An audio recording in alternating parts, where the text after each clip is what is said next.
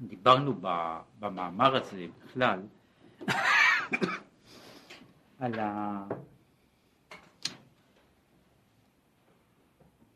שיש השפע האלוקי בבחינת אינסוף, בבחינת בלי גבול, מגיע בעצם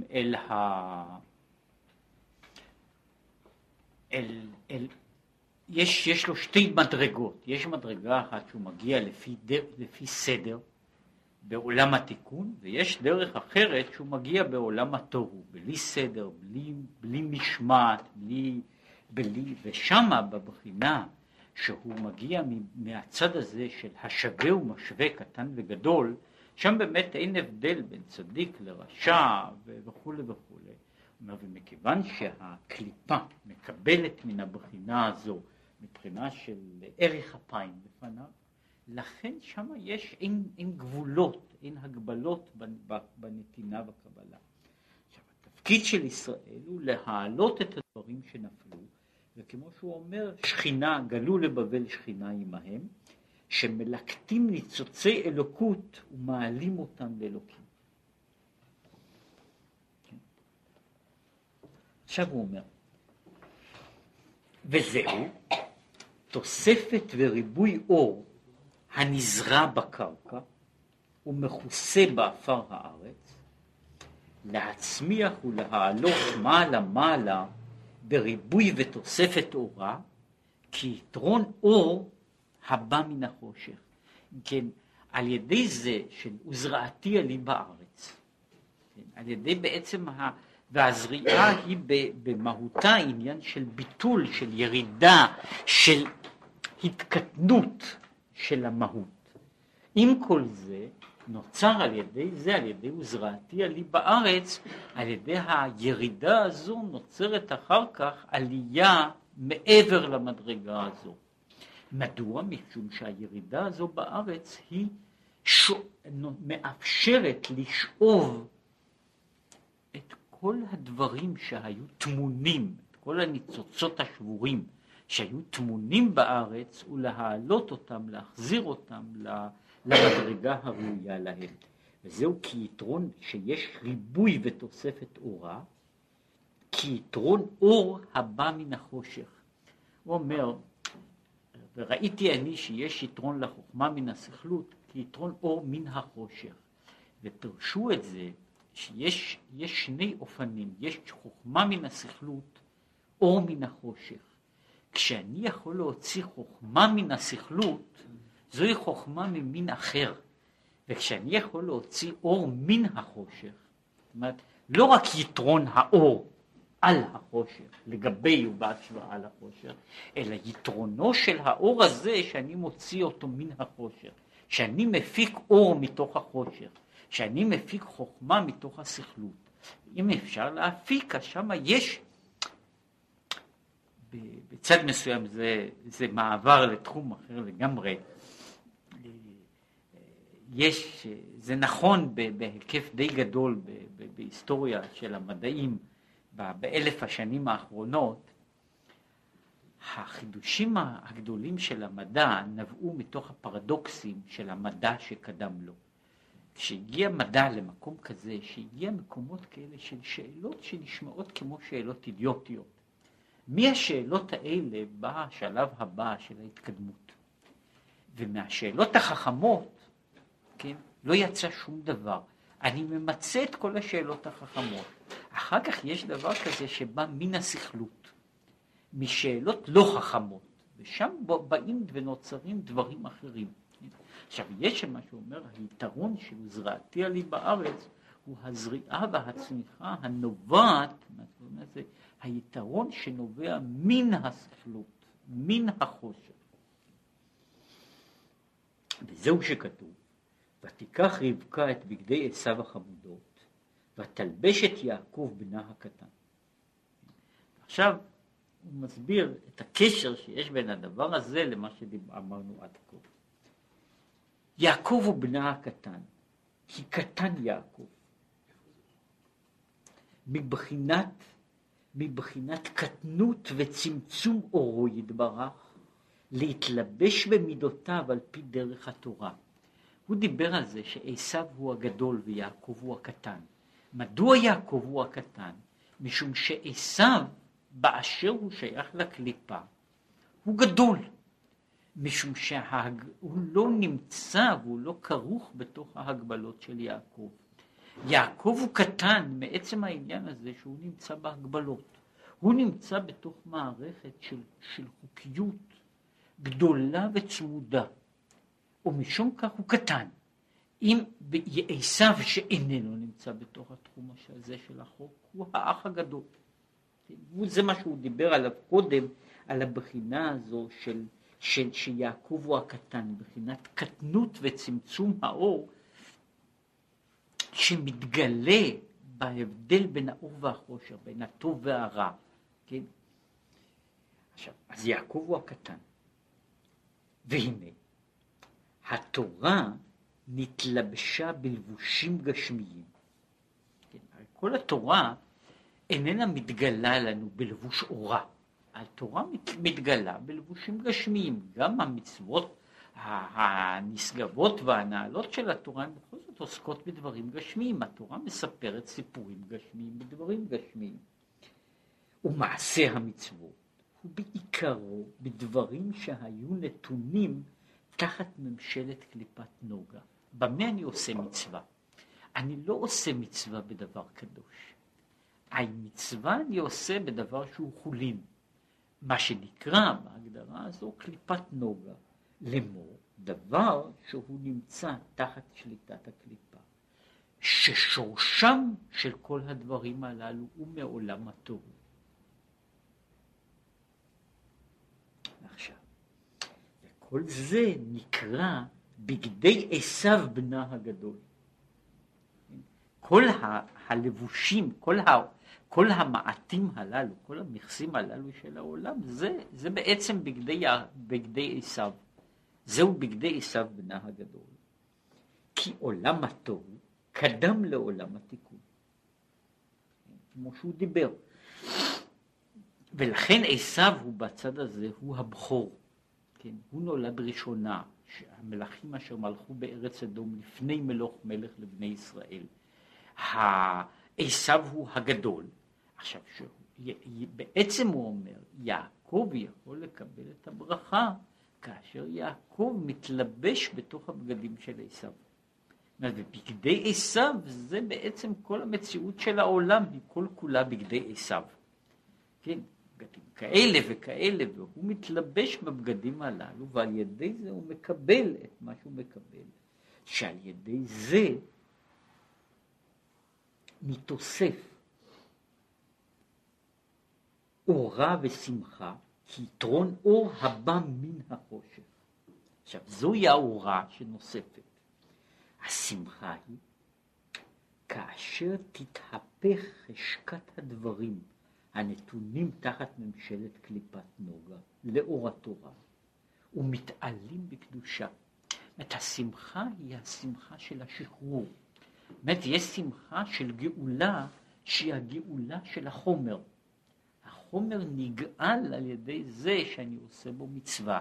הניצוץ הקדוש עכשיו מגיע לשחרור, וכאשר הוא משתחרר, מתגלה, הוא עכשיו מגיע, יש השמחה הזו שהיא ההתפרצות.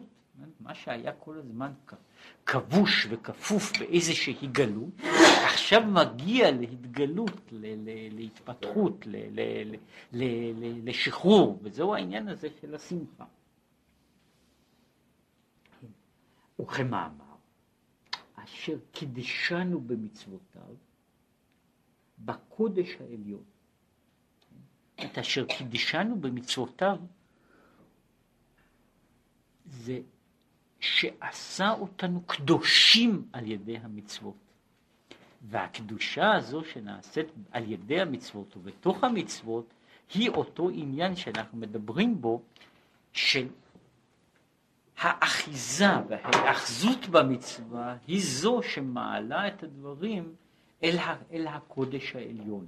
אם כן, המעשה המצווה הוא תפיסה של דבר שהוא כמעט תמיד דבר של חולין, דבר שהוא אינדיפרנטי או פחות מזה, והדבר הזה של חולין מתעלה בקדושה עד למדרגה שהוא מגיע לקודש העליון.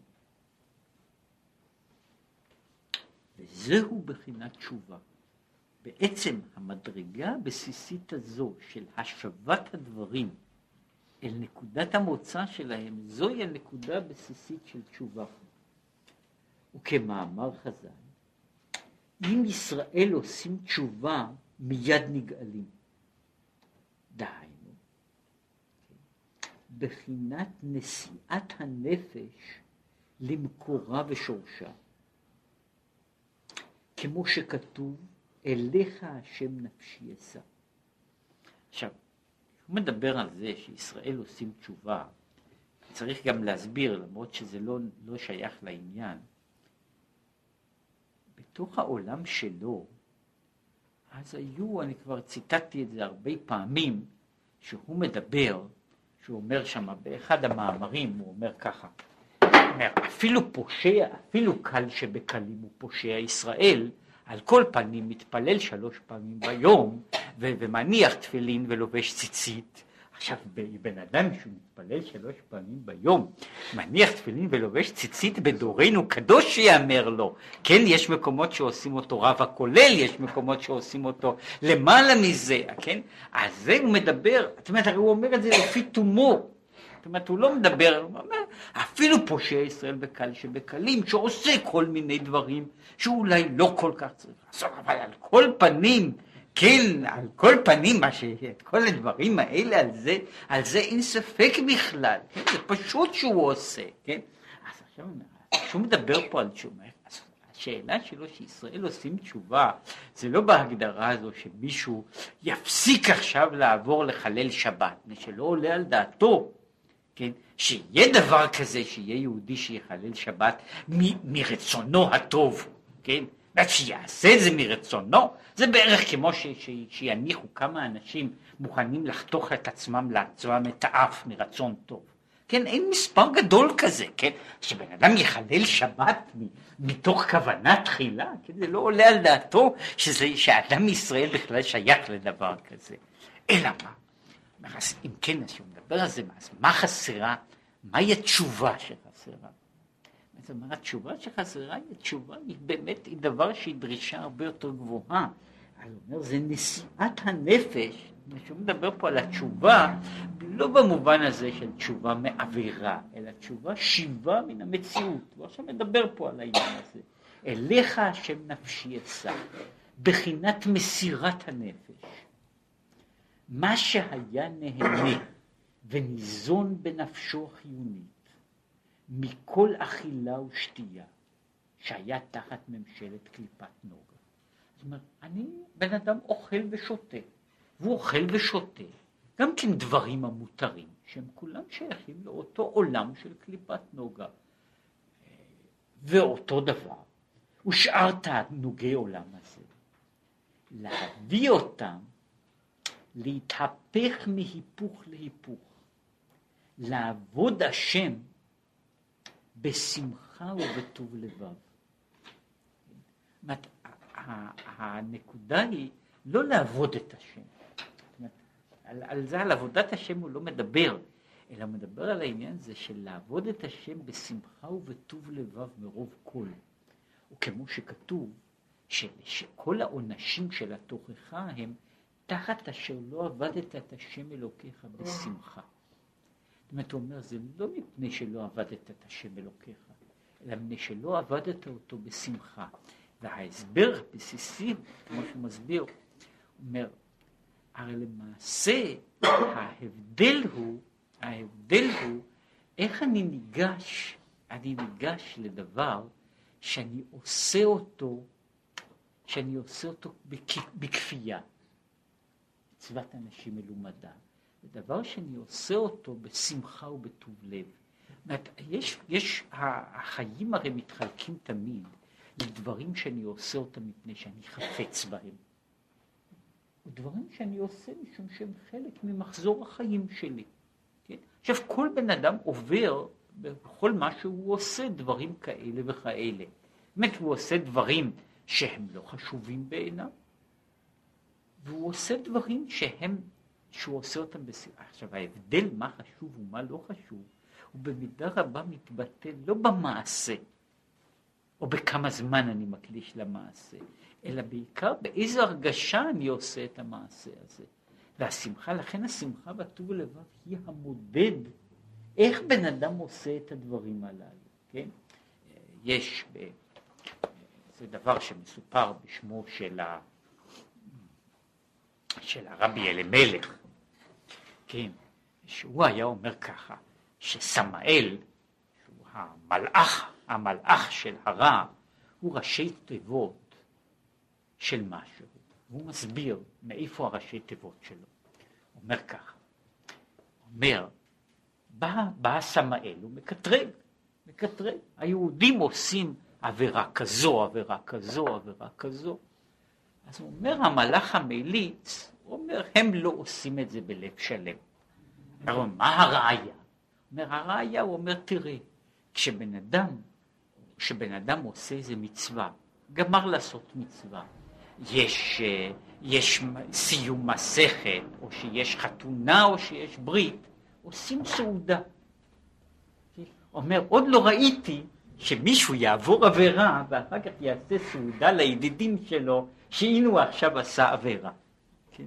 אז את זה לקח המלאך סמאל לליבו, ולכן הוא עכשיו מנסה בכל מקום לבטל שלא יעשו סעודות של מצווה. ולכן הוא אומר שסמאל הוא ראשי תיבות, סעודת מצווה אין לעשות. מדוע? מפני שהוא אומר, עכשיו מתברר שהכל עומד על זה, אם האדם עושה את הסעודה או לא עושה את הסעודה. אבל כמו שאמרתי פה, הדבר הזה שהוא כאילו ביטוי אחד של אותו דברים, הוא באמת אומר על זה, שאני עושה דבר, שאני עושה דבר, ואני עושה אותו בשמחה ובטוב לבב, אז זה מראה, זהו באמת, זה היה חשוב בעיניי. מה יכול להיות שאני עושה המון דברים אחרים, הם לא חשובים בעיניי. אני נאלץ לעשות אותם מפני שאני חי בתוך העולם הזה, ויכול להיות שהאילוצים האלה לא כואבים לי, אבל הם לא מטרת החיים שלי. זאת אומרת, הרבה מאוד אנשים יושבים כך וכך שעות ועובדים, כן? והם לא נהנים מעבודתם מכל וכל, אבל הוא צריך את זה, שזה חלק ממחזור החיים שלו, כן? ויש לו כמה רגעים של נחת רוח. כן? עכשיו, זוהי הנקודה שמדבר עליה. עכשיו, הוא ממשיך הלאה על העניין של ההיפוך. אומר, מהו ההיפוך? להתהפך מהיפוך להיפוך. אומר, ובכל דחייה ודחייה, שישראל מדחה את תאוות גופו, ומקרב ליבו לעבודת השם, הרי זה בחינת מסירת נפש. אומר, מסירות נפש זה לאו דווקא שמישהו עולה על המוקד להישרף. מסירות נפש זה גם שבן אדם יש לו איזו תאווה, והוא דוחה אותה לשלוש דקות. כן? שיש לו איזשהו דבר, והוא כופה את עצמו קצת, כן? שהוא לא עושה את כל תאוות ליבו, ושהוא מנסה לעשות איזשהו דבר של מצווה. כן? אמר פעם אחד הצדיקים, הוא אומר שההבדל האמיתי בין צדיק לרשע, זה אומר, גם לשניהם באים יחד, היצר הטוב והיצר הרע, כן? וכל ההבדל הוא למי אומרים חכה רגע, כן? שזה בהרבה בחינות, הרבה פעמים זה ההבדל הממשי, זה לא הבדל שמגיע לעומק הדברים, אבל זה הבדל ממשי, כן? מה אני דוחה? אני מוכן, אני עכשיו דוחה אותו, חכה לי עוד זמן מסוים, חכה לי עוד 10 דקות, חכה לי עוד קצת זמן, עד ש... עכשיו, העניין הזה שאומר, שהוא מדבר עכשיו על הדחייה הזו, מהדחייה הזו שהוא מדבר בה, אז הוא אומר, היא מסירות נפש. מדוע? כמו שהוא אומר, מה לי קטל כולה, מה לי קטלה פלגה. מה, הוא מדבר עכשיו, זה ביטוי ששייך מהגמרא לנושא לגמרי אחר, מה ההבדל אם הוא הרג את הכל, הוא הרג חצי. אומר, מסירות נפש, שהיא אומר, בן אדם הורג את עצמו, ממית את עצמו על קדושת השם.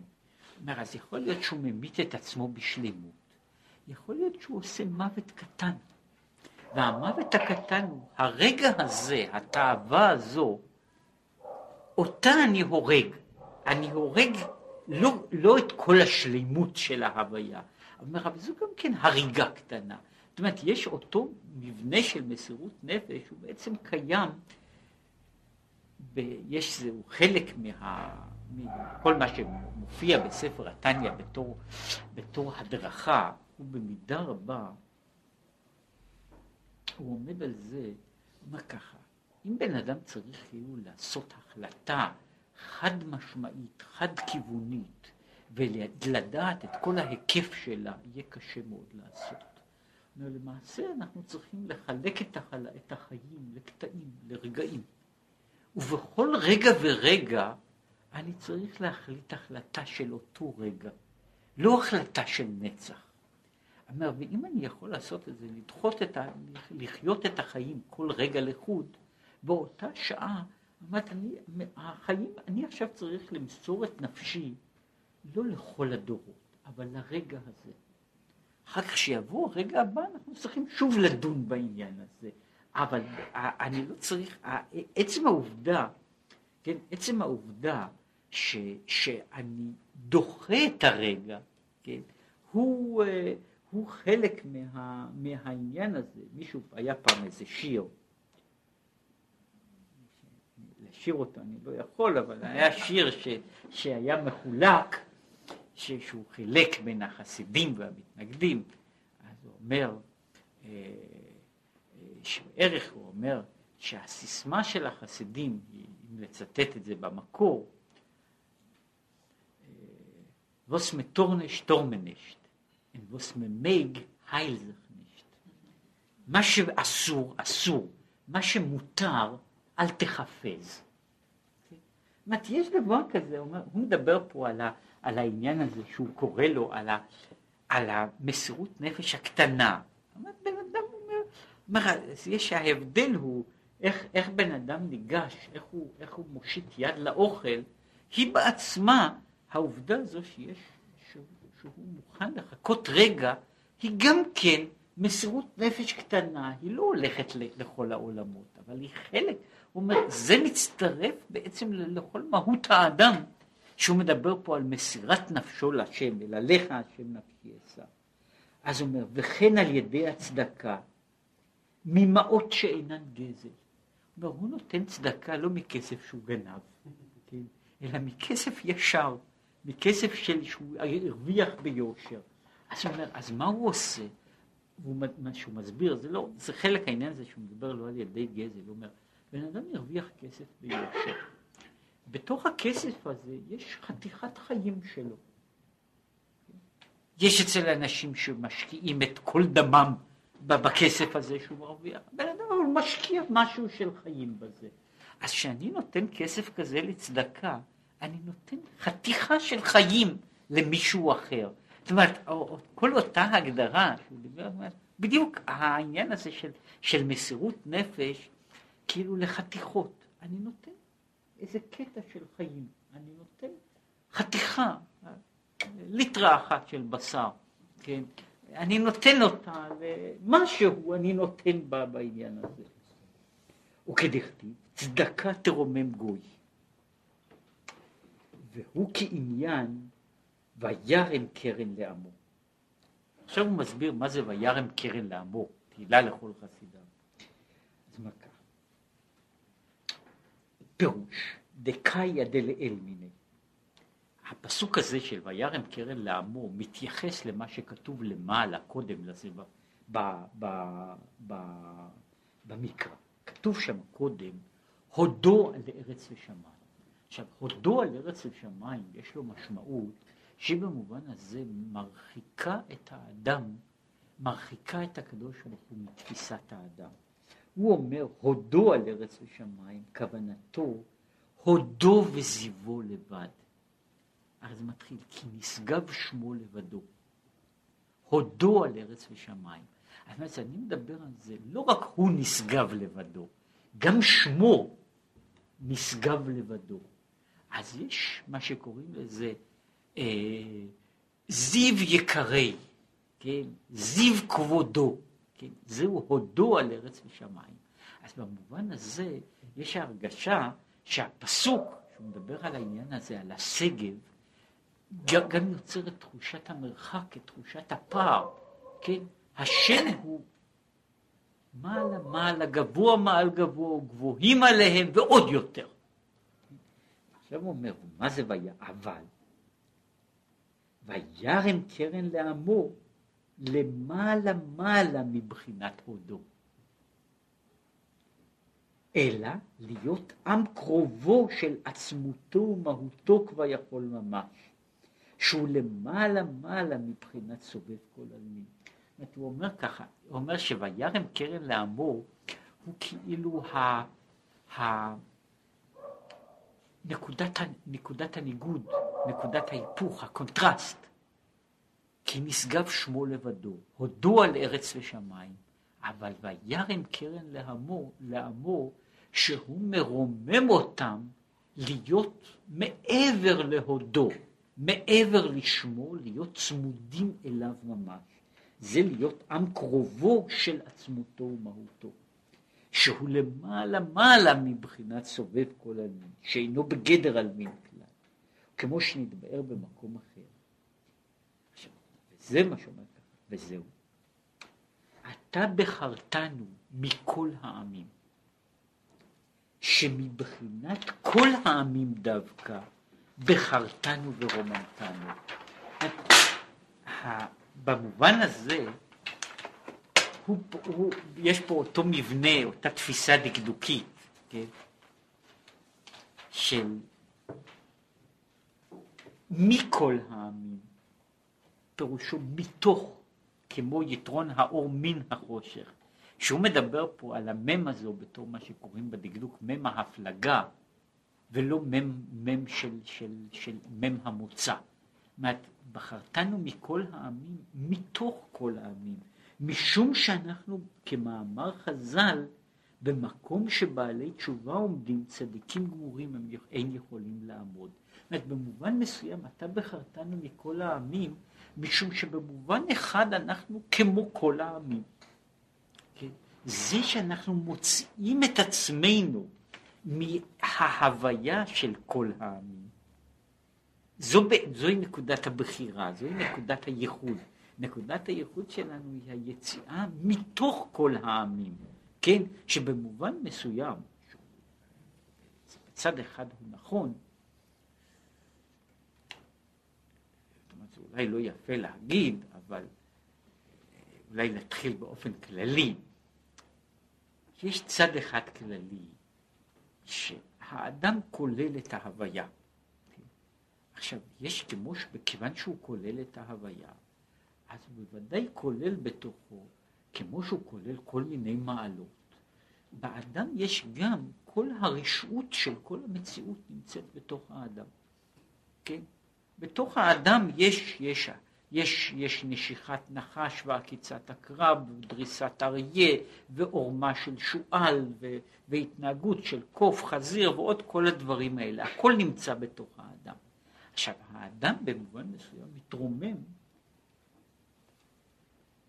בחלקו משום שהוא יכול, כל אלה הם חלק מן ההוויה שלו וחלק ממה שהוא צריך להתמודד נגדו. במובן מסוים ישראל יש להם אותה בעיה של כל העמים. כן? זאת אומרת, כל חלאה שיש בעולם, אז אנחנו מן הראשונים להידבק בה. כן? בכל העולם כולו. כן? זה, אגב, התופעה הזו, אם מישהו חושב שזו תופעה מודרנית, כן? זו תופעה עתיקה, והיא נמצאת כבר במדרש, שאומר שמה שגוי רואה מין פסל חדש, עבודה זרה חדשה, שהוא אף פעם לא ראה. אז הוא אומר, זה אליל יהודי. כן?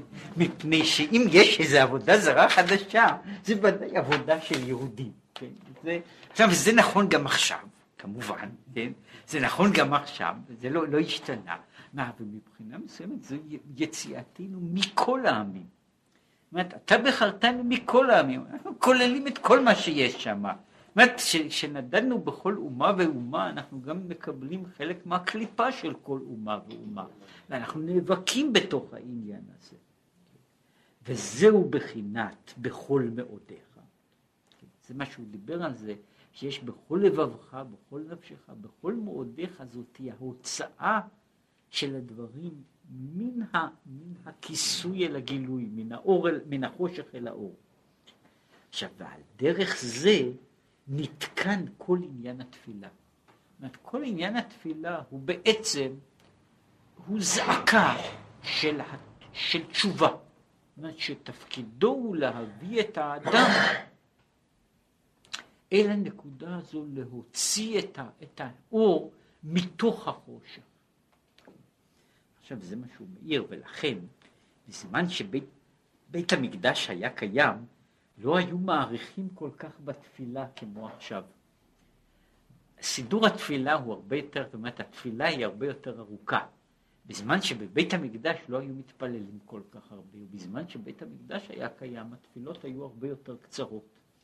אבל מכיוון שאנחנו גלינו, עבודת התפילה היא בעצם העבודה של העלאת הדברים לשורשם.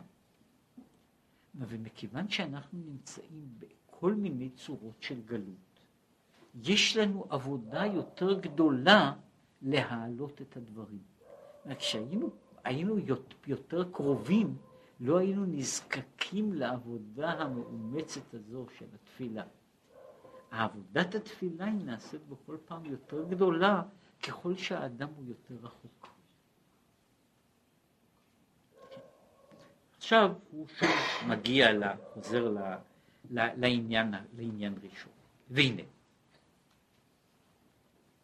כמו במשל, שהוא דיבר משל הצמיחה, משל הזריעה, שבזריעת הגרעין, הנ"ל, שאינו צומח, עד שנרכב ויפסד, ואז יעלה ויצמח.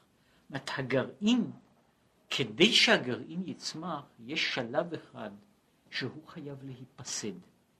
זאת הגרעין, יש נקודה אחת שבה הגרעין חייב לוותר על העני שלו. הגרעין חייב לוותר על זה שהוא גרעין. שלם, יפה, הכל מסודר בו. גרעין שלם, שנשאר שלם, הוא גרעין ששמו אותו, חנתו אותו בתוך משהו. כן? אחרי שהוא התאבן, הוא נשאר שלם בשלמות.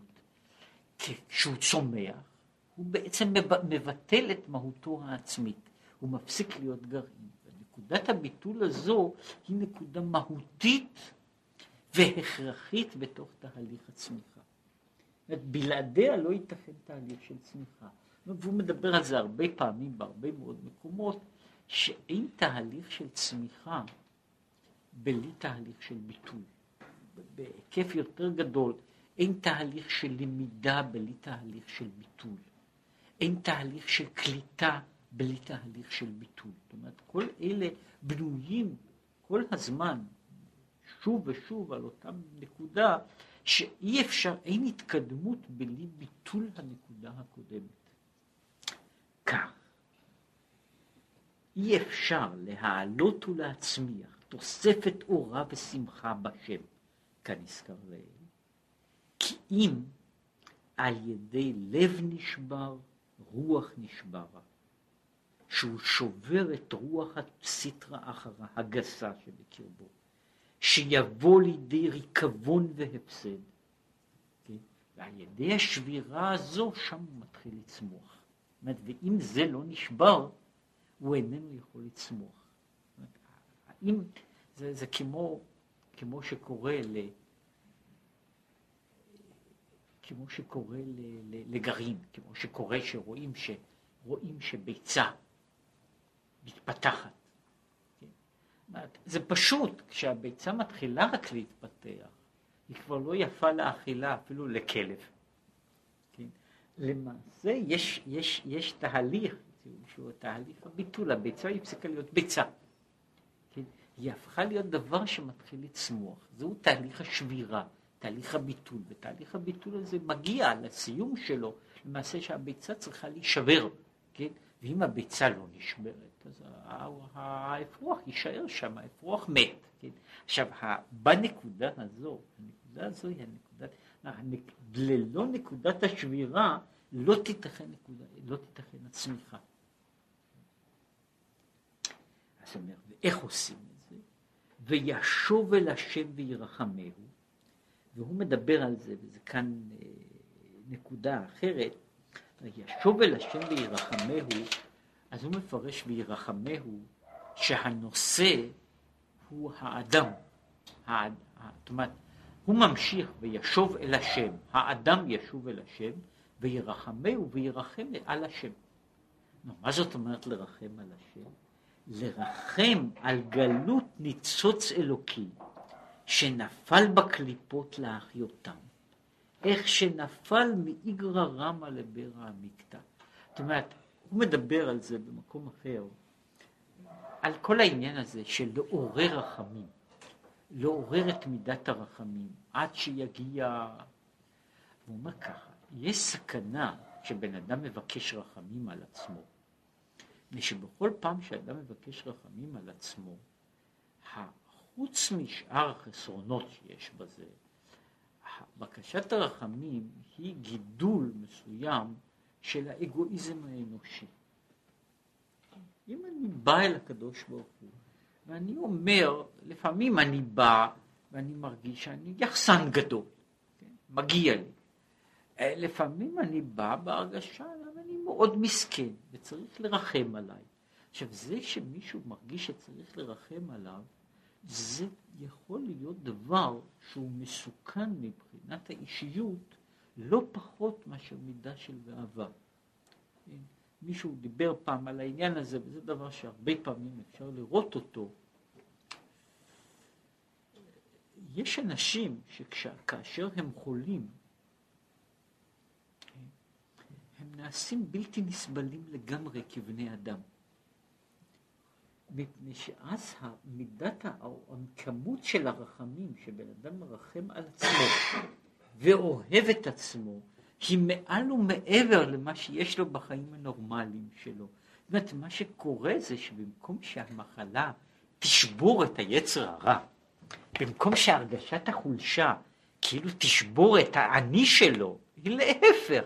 הרגשת החולשה יוצרת אני שהוא הרבה יותר גדול והרבה פחות מוגבל בהגבלות של החיים הרגילים. ולכן הוא מדבר, בן אדם בא ומבקש רחמים מהשם, והוא עוד פעם חושב כמה שמגיע לו, וכמה שאני מסכן, וכמה שאני אומלל, וכמה צריך ללטף אותי, כן? ועל ידי זה הוא הולך ונעשה יותר ויותר, יותר ויותר אנוכי, יותר ויותר שקוע בתוך המהות של עצמו. ולכן הוא אומר, לרחם, וישוב על השם וירחמהו, צריך לרחם על הניצוץ האלוקי. וכשהוא אומר, יש בהרבה ספרים, בהרבה ספרים חסידיים, הוא אומר, כשבן אדם מבקש רחמים על עצמו, הוא צריך, יש כבר בשם הבעל שם טוב, צריך לקשר את עצמו לשכינה. הוא צריך לדבר על עצמו בתור חלק מהכאב של העולם. לא על הכאב, כמעט לי כואב, אלא במובן הזה שיש צער לקדוש ברוך הוא שיש מישהו שכואב לו. זאת אומרת, וישוב אל השם וירחמים, זה הרחמים על הניצוץ האלוקי. זאת אומרת, שאני יושב ומבקש רחמים, אני מבקש רחמים שאיך השליך משמיים ארץ תפארת בת ציון. זאת אומרת, ההרגשה הזו, ההרגשה של כבוד השם שיורד, שמתגולל באפר. ומצד זה, זה מה שאומר, זוהי התפילה של בקשת הרחמים. ועל דרך זה, תיקנו תיקון חצות. כל העניין של מה שכתוב בתיקון חצות, זהו האבל על גלות השכינה. כן, זאת אומרת, זו הנקודה, לעורר את הרחמים. לעורר את הרחמים. וכל זה נעשה, כדי להיות התפילה בכוונה. זאת אומרת, עושים תיקון חצות כדי שאחר כך הוא יוכל להתפלל בכוונה. אז הוא צריך לעורר רחמים על גלות השכינה, כדי שעל ידי זה יוכל להתפלל בכוונה. וכמאמר חז"ל, אין עומדים להתפלל אלא מתוך כובד ראש. עכשיו הוא מסביר מה זה כובד ראש. הוא אומר, שיהא מצר ודואג על בחינת ראש, מעלת קדושתו יתברך, שהוא כבר יכול בכובד הגלות. אז הוא אומר, כובד ראש זה שהוא מצטער על גלות השכינה, על זה של הקדוש ברוך הוא כואב. אגב, העניין הזה שנראה ככה תמוה, כן, יש לו, הוא למעשה קשור למה שמופיע במקום אחר בגמרא, שכשאדם מצטער, שכינה מה אומרת? קלני מראשי, קלני מזרועי. וכמו שרש"י מסביר, שהשכינה אומרת כבד עלי ראשי. השכינה אומרת כבד עלי ראשי. עכשיו פה הוא משתמש באותו דבר, בהקשר הזה, שאומר שהוא מתפלל מתוך כובד ראש, שהוא מתפלל באותו דבר על השכינה שמצטערת שראשי כבד עליי. עכשיו הוא אומר, אלא, זה שאומר שאין עומדים להתפלל, של החסידים הראשונים, היה די בשעה אחת בהתבוננות, בשעה אחת, בהתבוננות שעה אחת קודם התפילה. החסידים הראשונים היו יכולים להגיע לכובד ראש הזה, ולהרגשה הזו, שהיה מתבונן שעה אחת. אומר, אבל השאר צריכים לקבוע עת וזמן בפני עצמו, לעורר מרירות בנפשנו. אומר, זה שיש תיקון חצות שחסידים הראשונים לא עשו, אז הוא אומר, משום שחסידים הראשונים פעלו באופן, נפשם פעלה באופן יותר מהיר. אומר, ואנחנו צריכים לזה הרבה זמן כדי להגיע לאיזושהי התעוררות. לכן זה לוקח יותר, לוקח שעות של הכנה כדי להגיע לאותו דבר בעצמו. כן? ושהוא אומר, זה כאילו בעיה של מהירות התגובה. אנחנו עד שקורה משהו, שמשהו מתעורר, אז אנחנו צריכים לזה להכין שעות. אנשים יותר גדולים עושים את זה בזמן יותר קצר. כן? אבל הם צריכים לעבור את אותו תהליך אמוציונלי. אלא שהתהליך הזה אצלם הוא נעשה מהר, ובן אדם אחר הוא צריך לעבור את התהליך הזה בצורה יותר איטית, משום שהוא כל בכלל פועל יותר לאט. כן, דהיינו, לעשות את הזמן הזה, דהיינו בחצות. עכשיו, אחר חצות מה עושים? לימוד התורה בשמחה, כן? ואור הבא מתוך החושך.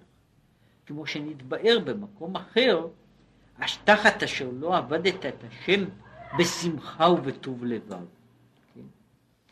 אז שהוא עונש מידה כנגד מידה.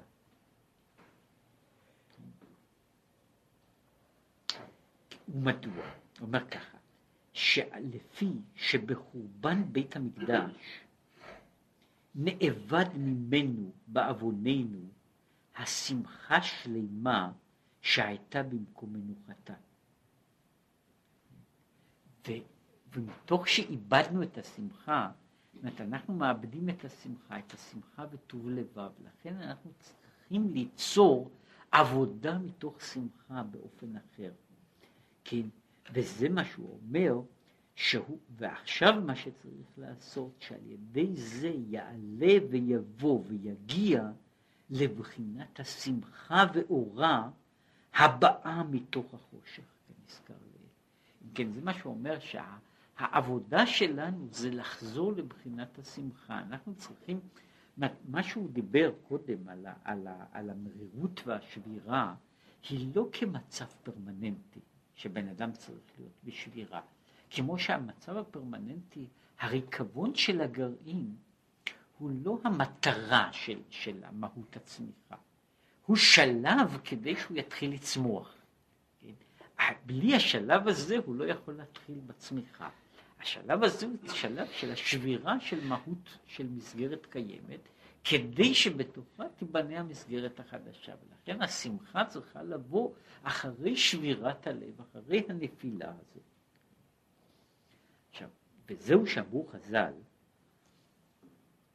על רבי עקיבא, שראה כרך של גויים, מסופר שהוא ראה את רומי, כן? ויש כמה סיפורים על רבי עקיבא שמגיב תגובות פרדוקסליות, כן? הוא הולך עם החכמים ליד בית המקדש אחרי והם בוכים והוא צוחק. הוא עובר ליד כרך גדול של רומי ואחרים בוכים על העניין הזה שאנחנו בחורבן והם בבניין, והוא צוחק. ומה הוא צוחק? אמר, אם לעוברי רצונו כך, לעושה רצונו על אחת כמה וכמה. כן? זאת אומרת, אז הוא רואה בזה את העניין, אומר, אם זה כך לעוברי רצונו, אז הוא לומד מתוך כך, הוא רואה את מה שבא לעושה רצונו. עכשיו הוא קצת מסביר פה לפי מה שהוא אמר. הוא המוזרה, עוברי רצונו, כלומר, שעובר על הרצון, מבחינת למעלה מן הרצון. הם עוברי רצונו במובן הזה שהם מדלגים מעל לרצונו. שרצונו הוא לא רלוונטי בשבילם.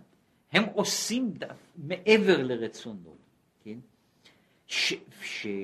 כי אין למעלה מהרצון. כי שם למעלה מן הרצון אין העוונות מפסיקים ומעכבים את השפע. במדרגה הזו של מעלה, אם צדקת מה תיתן לו, ורבו פשעיך מה תעשה לו. אז יש מדרגה של מעלה, ששם הטוב והרע, שהיא המדרגה שמעבר לרצון. במדרגה הזו הטוב והרע לא נחשבים. ואם מישהו הוא מעוברי רצונו, אז הוא נמצא במדרגה ששם זה לא משנה הטוב והרע. ולכן הוא מקבל את ההשפעה ממדרגה שהיא לא שייכת לטוב ורע. כי העניין הזה, כי אלא לאחר שנתהווה בחינת רצון, אחרי שנוצר הרצון, הרצון הוא הגדרה, במשמעות המוגדרת, המדויקת של המילה הזו, הרצון הוא הגדרה במשמעות הזו, הוא גדר, הוא יצירה מוגדרת של דברים. למעשה הוא אומר ככה, יש מצב שלפני הרצון שבה המציאות היא דיפוזית, אין לה כיוון. הרצון הוא זה שמכוון את ההוויה, למשל הוויית הנפש, באופן מסוים, במסלול מסוים. ויש מדרגה שלפני היות הרצון, שבה אין שום משמעות. זאת אומרת, לפני שיש רצון, אין שום... זאת אם הייתי לוקח את הדוגמה הזאת, אני עכשיו עומד באיזשהו מקום, ואין לי עדיין רצון להגיע לאיזושהי נקודה. עכשיו, כל כיוון הוא אז שווה ערך בשבילי. למעלה, למטה, קדימה, אחורה, זה לא משנה. ברגע שאני רוצה, אז כל העולם מצטמצם. כל זמן שלפני שרציתי, הכל היה שווה.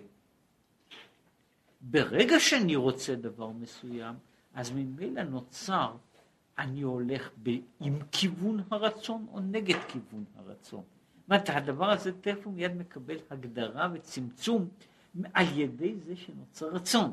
הרצייה קובעת את הגבולות של מה שקורה. ומה שהוא אומר פה, אחר שנתהווה בחינת רצון. ורצון הוא אותיות צינור.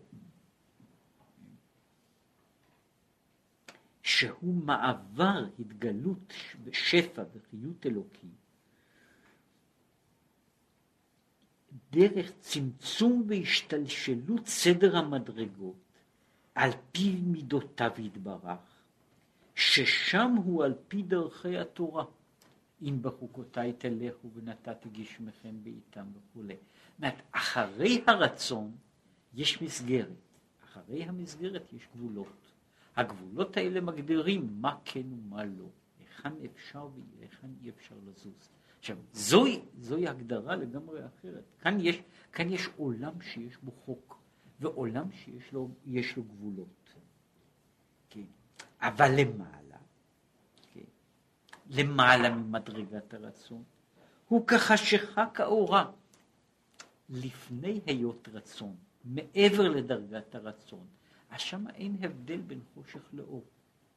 זאת אומרת, הוא פה אומר שקביעת ההגדרה, קביעת, זאת אומרת, ברגע שיש, במובן מסוים, זה נכון גם למשל לגבי נקודה כמו תודעה.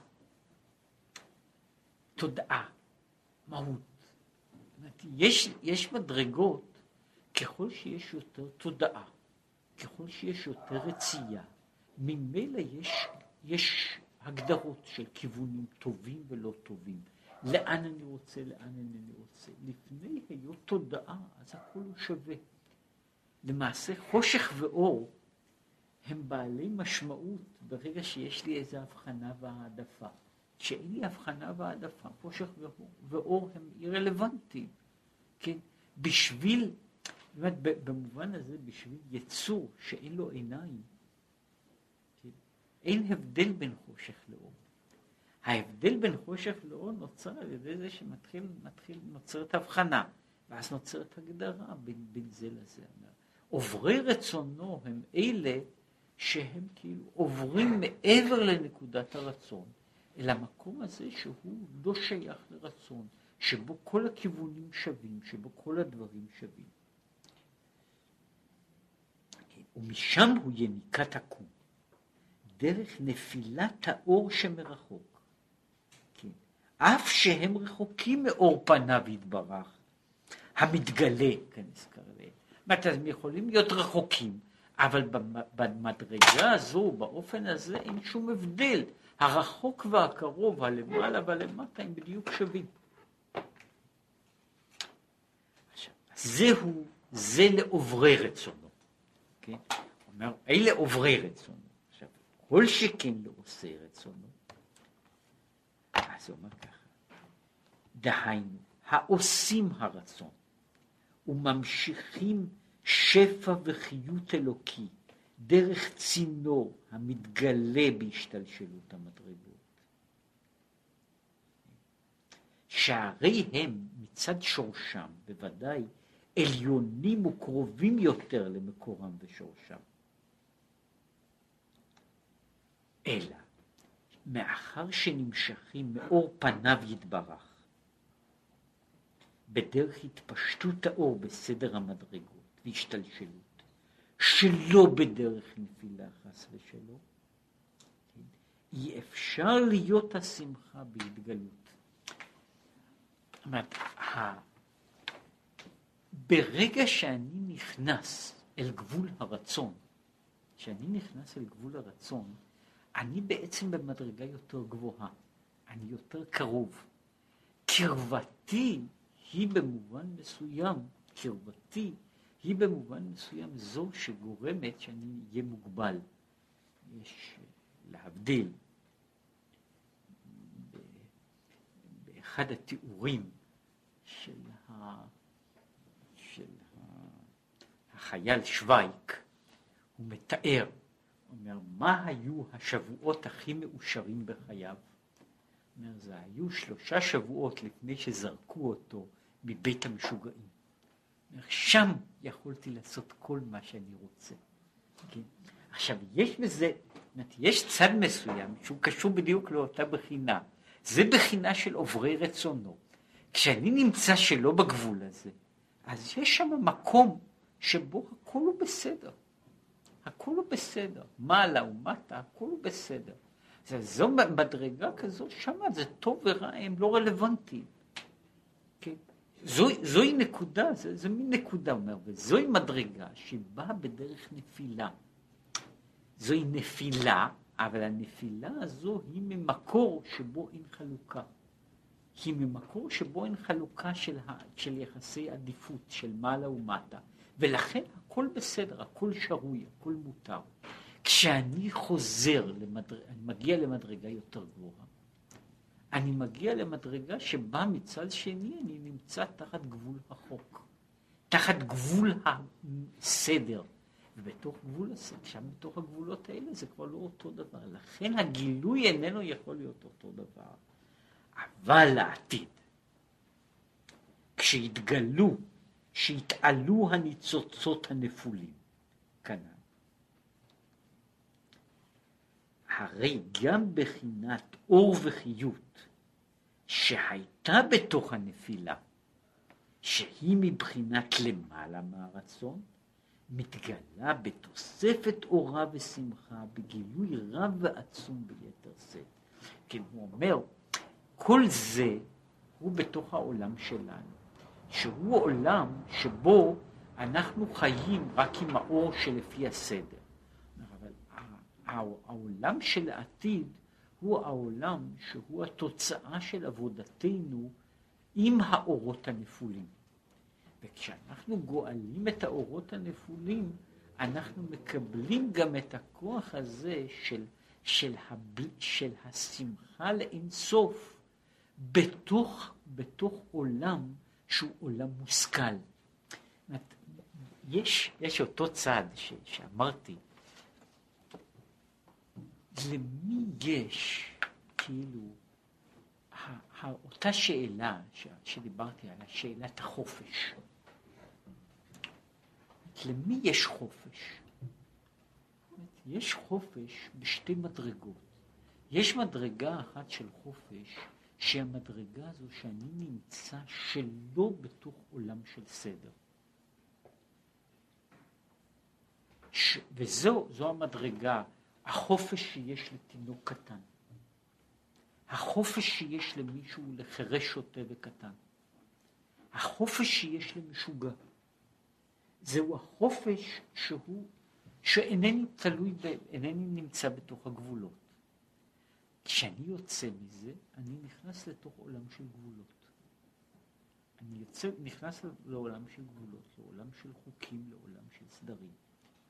יש גם, במובן מסוים, יש גם מלך. שהוא גם כן עושה מה שהוא רוצה. ההבדל בין המלך והמשוגע הוא הבדל לא במידת החופש, אלא שיש חופש אחד שהוא בא מזה שהוא בבחינת עוברי רצונו, ואחד הוא בבחינת עושי רצונו. זאת אומרת, יש חופש אחד שהוא נוצר על ידי זה שאני בכלל לא בתוך המסגרת, ויש חופש אחד שהוא על ידי זה שאני עברתי, אני גמרתי את מה שיש בתוך המסגרת הזו, ואני שחררתי את כל העוצמה שהייתה בתוך החאוס. עכשיו, זו בעצם הוא אומר, זה המדרגה שלעושה רצונו. הוא אומר שבשביל להגיע לזה, זה צריך להגיע עד לקצה. אני צריך לגמור את הסדר כדי להגיע לקצה העליון, כן? ולהגיע אל הקצה הזה, זאתי אותה מדרגה שבה דובר כאן. מה שסיפרתי על הרבי מריז'ין, שהוא סיפר על משחק הדמקה, על החוקים של הדמקה. בדמקה יש חוקים, כן? מצא את פעם את החסידים שלו משחקים, הוא אמר להם אם הם יודעים את החוקים. החוקים הם שהולכים בכל פעם רק צעד אחד, שאפשר ללכת רק קדימה ולא ללכת אחורה. כן? יש גם משחק, אפשר לתת אחד בשביל להרוויח שניים. אבל כשמגיעים למשבצת האחרונה, אז אפשר כבר ללכת לכל מקום. כן? זה מה שפה יש, אותו דבר שהוא מדבר פה, הוא בעצם אותו דבר. הוא אומר, כל זמן שאני בתוך המשחק, אני מוגבל, אני כפוף לחוקים שלו, עד שאני מגיע למשבצת האחרונה. כשאני מגיע למשבצת האחרונה, אז אני יכול להגיע לכל דבר. שחמט זה אותו דבר. כן, החייל המסכן שפוסע לו את הפסיעות הקטנות, כן, פסיעה אחר פסיעה, עד שהוא מגיע למשבצת האחרונה. במשבצת האחרונה הוא יכול להיות מה שהוא רוצה, כן? עכשיו, זו בעצם הנקודה שהוא דיבר על העניין הזה. יש מישהו שעוברי רצונו, הוא בכלל משתתף במשחק. כן? כן? ולכן הוא מבחינה זו יכול ללכת גם לאן שהוא רוצה. עכשיו, ברגע שאני משתתף, אני מוגבל. אני מוגבל בתוך החוקים, אני מוגבל בתוך ההגבלות. אבל בתוך אלה יש גם כן דרך. אחרי שעברתי את כל השלבים, אני אז מגיע לאותו חופש, אבל בדרגה יותר גבוהה, בדרגה יותר פנימית, שהדרגה שלי קודם הייתה, הדרגה של קודם הייתה בדרגה שהייתה מתוך הנפילה, מתוך זה שאני לא מסוגל להיות תחת החוק. עכשיו אני בדרגה שאני הגעתי בתוך המדרגה הזו לאותו עניין של החופש, לאותו עניין של... וזה מה שהוא אומר, שהוא שחק רבי עקיבא, אם לעוברי רצונו כך, אז לעושה רצונו נמצא כל אותו דבר, אבל הם יצטרכו לחכות, הם יקבלו אותו יותר, הם יקבלו אותו באופן תבוני, הם יקבלו אותו באופן מושלם, אבל בשביל זה הם צריכים לעבוד קשה.